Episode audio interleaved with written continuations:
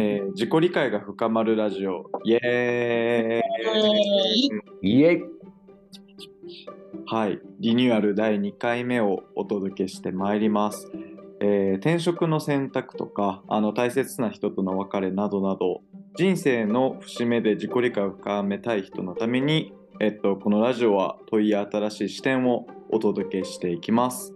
えーよろしくお願いします。もお願いします。はいで早速ちょっと問いとかもいろいろ浮かんだので話していきたいなと思いつつ、まあ、ちょっとリニューアルもしたので、まあ、そもそも僕たちの自己紹介をあの改めてちゃんとしていった方がリスナーさんも聞きやすいかなと思ったので今日はあの自己紹介をやっていければと思います。イエーイお願いします。イお願いします。で、えっと、自己紹介の進め方は、あの、3人でインタビュー形式で回していってやっていこうかなと思ってます。で、えっと、まあ、何をしてる人だったりとか、あと、これは節目にフォーカスしたあのラジオなので、あのみんなの節目を話していって、で、そこからあのどういう自己理解を得たかだったりとか、あとはラジオを通して、まあ、何を伝えたいかみたいなところをお話ししていければと思いますので、はい、そんな感じで進めていきます。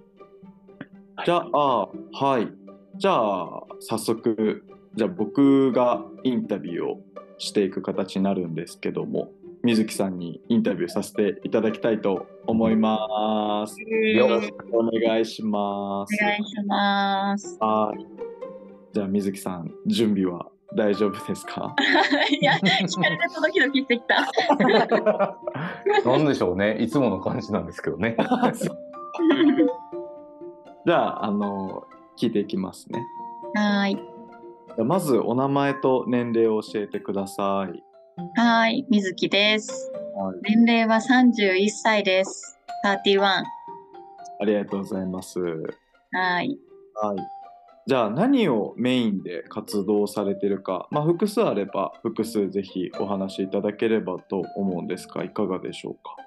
はい。メインはですね、えっ、と、個性をそれこそ理解するのではなく体感する、まあ、自己理解系のですね、自然体セッションっていう1対1の、はい、ワンオンワンサービスをしております。うん。すごいもう気になるサービスですね。みかげちゃんもね、この、ついこの前、まさに体感していただきました。うんめちゃくちゃ呼び起こされた感じがして、はい、すごい良かったです。ありがとうございます。言わせたみたいになっちゃった。はい。じゃあ次は水木さんの節目をお聞きできればと思うんですけど、いかがですか？私も節目いっぱいあるんですけど、うんちょっとここではね、あえてわかりやすく一つに区切るとしたら、お父さんの死ですかね。まあ、家族の死、身近な家族が亡くなったのがそれが初めてだったので、そうそう、もう5年、4、5年前ぐらいになるんですけど、そう父親が亡くなったことが一つの節目でしたかね。うーん。なるほどなるほど。ありがとうございます。なんかその節目通して、なんかご自身で感じた、なんだ、え得たなんか自己理解とか、なんか気づいたこととかあったりします？はい、えっと、私、えっと、親が離婚をしていて、中学生の時に離婚してて、そこから私、母と兄と3人暮らしになったんですよね。で、父も父で再婚をしているので、も結構割とすぐ再婚したんですよ。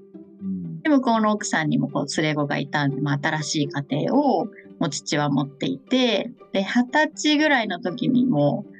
寿司屋かどっかで大喧嘩をしまして、父えと。ーで、そ、そっからもう絶縁、もう超超傷つく、まあ、エピソードがあその時にあって、でも二度と連絡してくんじゃねえみたいな感じでもう泣きわめいて、あの、絶縁して、で、そっから3、4年ぐらい経って、あの、余命宣告をされたと。うん。白血病になって余命宣告をされたっていう、余命半年って言われたみたいな電話がかかってきて、そっから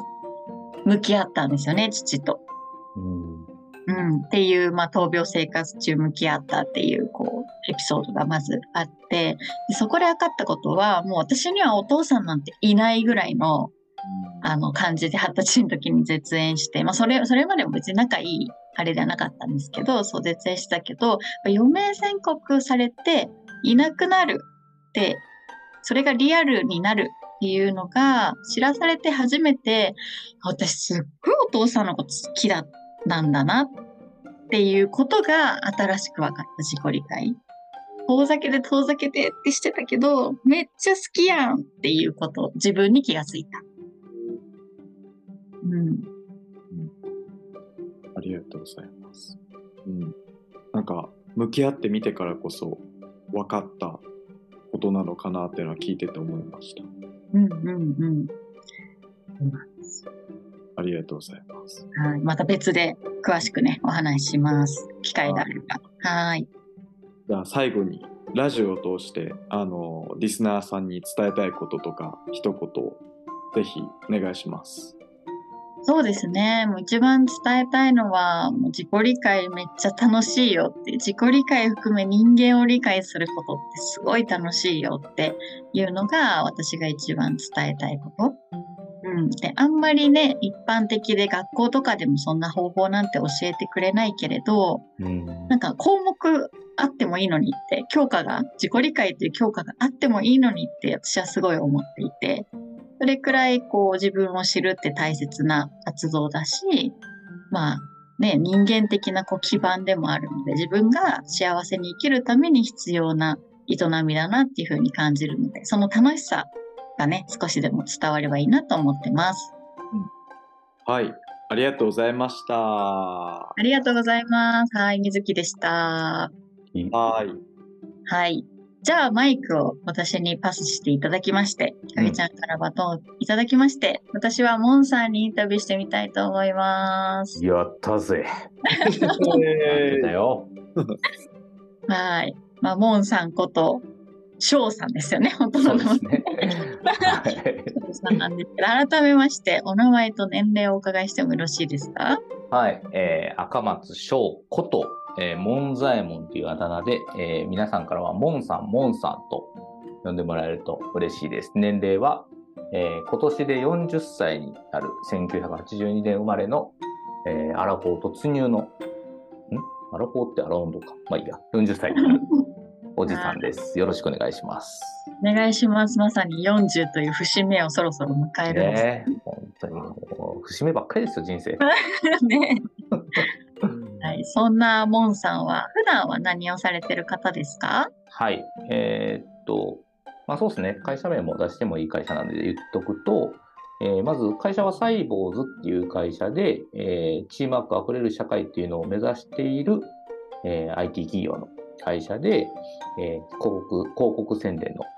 お仕事を今担当しております。で、副業の方では、えー主にコーチングを主軸にした、えーコミュニケーションのサービスを、まあ、時々、えー提供して、えー人生を豊かにしたいなと考えながら生きている人になります。はい。ありがとうございます。もうコミュニケーションね。あの執着があるそうですねモンさんでございます。そうです。はい。じゃあ、そんなモンさんのこれまでの人生の中で印象に残った節目を教えてください。ありがとうございます。いや、なんか、この番組できっといろんな節目を話すことになるんだろうなっていうのを、ちょっと今ずっとイメージしてたんですけど、僕の人生の初めての節目をちょっとお話ししたいなと思ったんですけど、すいません、ちょっと、お食事中の方もいるかもしれないんで、ちょっと表現がすごく難しいんですけど、僕が 一番最初の節目って何だろうって考えたときに、小学校1年生の時に、おもらしをしてしまった。大きい方をちょっとおもらししてしまったことがあるんですけど、なんか、これぶ別にどこでも別に喋ってるわけじゃないですけど、これよくよく考えたらちゃんとした人生の節目だったなっていうふうに思ったので、うんそれをちょっと取り上げたいなというふうに思いました。うん。いい。なんかさっきの私の重いね、話題から、すごい、ライトなね、おもらしした。まあね、けうん、軽快なネタですごいいいな、この 逆ぶりはって思って逆振りをね聞いてまし、たけど。て重たくない方に。はい。そんなまあ、う、丸、ちを、出してしまったモンさんの、うん。ね、それがきっかけに分かった新たな自己理解は？ありました？とですね、最近この話をある集まりでシェアしたんですけど、その時に逆にすごい気づいたのが、小学校1年生の当時の僕は、もう目の前地獄だったんですよ。もう、小学校1年生ですからね、もう次の日から、もう指さされるわけですよ、その話で持ちきりで。の学校行きたくないみたいになるわけですよね。うん。でも、そこから何 何年ですか ?33 年ぐらい 経って、うんうん。みんなの前で大人になって、こういうこと喋ったりとか、こういうことが共感できる人たちと喋るとどうなるかっていうと、あ、それってすごいいいことだよねとか、うん。なんか逆に他者とのつながりってどんなつながりでしたみたいな話になるんですけど、今もちょっと難しく言っちゃったんですけど、そういえば人の噂は75日とよく言ったもんで、75日ぐらい経ったらみんな忘れてわーって喋るんですよね。で、そしたら同窓会とか、ちょっと昔の友達に中学校高校生になって会うと、必ずと言っていいほど僕の記憶がそれになるんですよ。うんうん。みんなの。まあ、みんな覚えてくれてたりとか、で、その辺になってくると、もうネタになってるんですよね。まあ、大阪人っていうのもあるんですけど。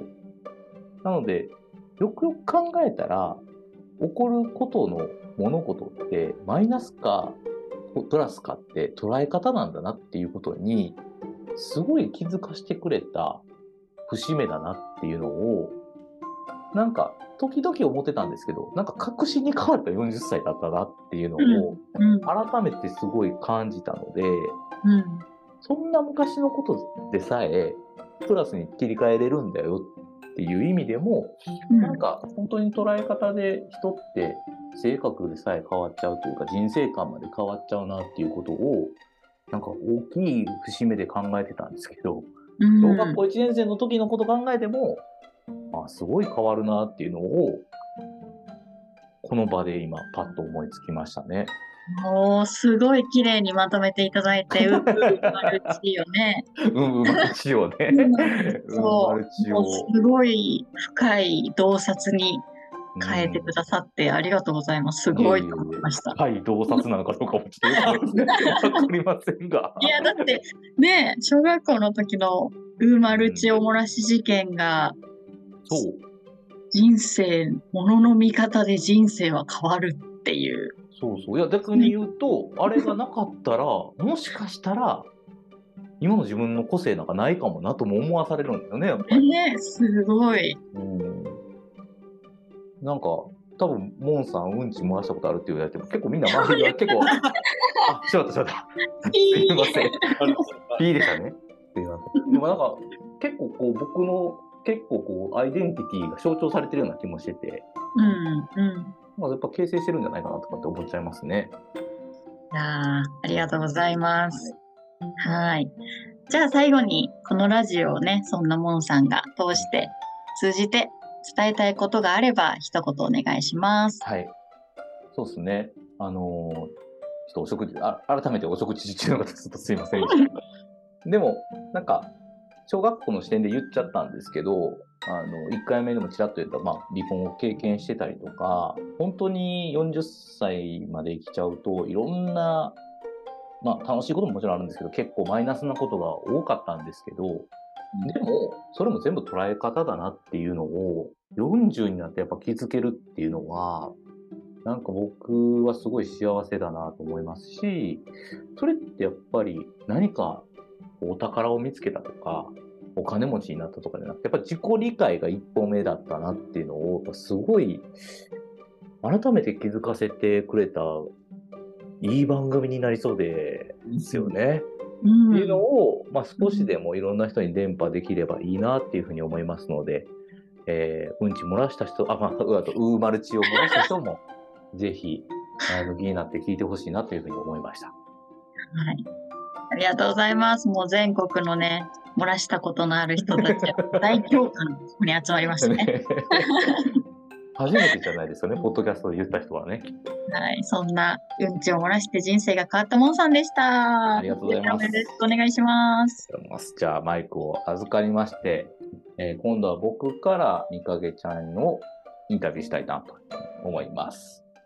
すみません、なんかハードルが上がったか下がったかよくわかんない。ね上がったちょっとドキドキする。では早速、まずライトに、えーお名前とご年齢をみかげちゃん教えてください。はい、みかげちゃんこと川本みかげと申します。海に景色の毛って書いてみかげと読む、ちょっと変わった名前なので、もうそのままみかげさんとかみかげちゃんとか呼んでもらってます。で、年は28歳の年うん。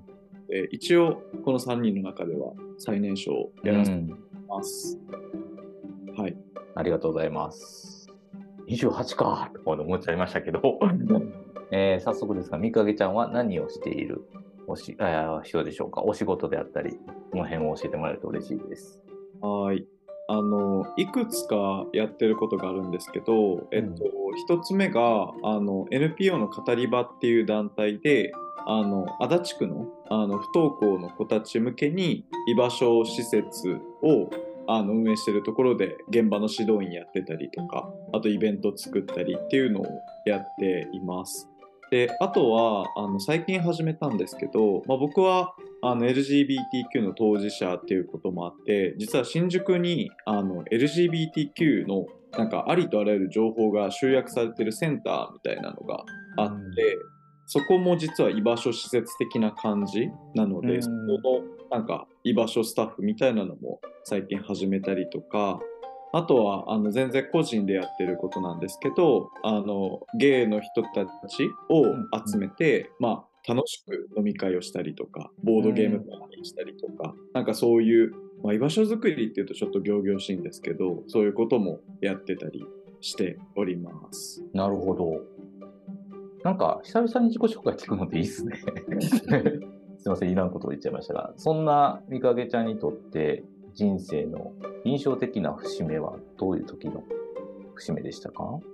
節目そうですね。僕もいっぱいあるんですけど、まあ、幼少期の出来事で節目だったなと思うのは、うん。僕中学受験をしたんですけど、まあ、その中学受験を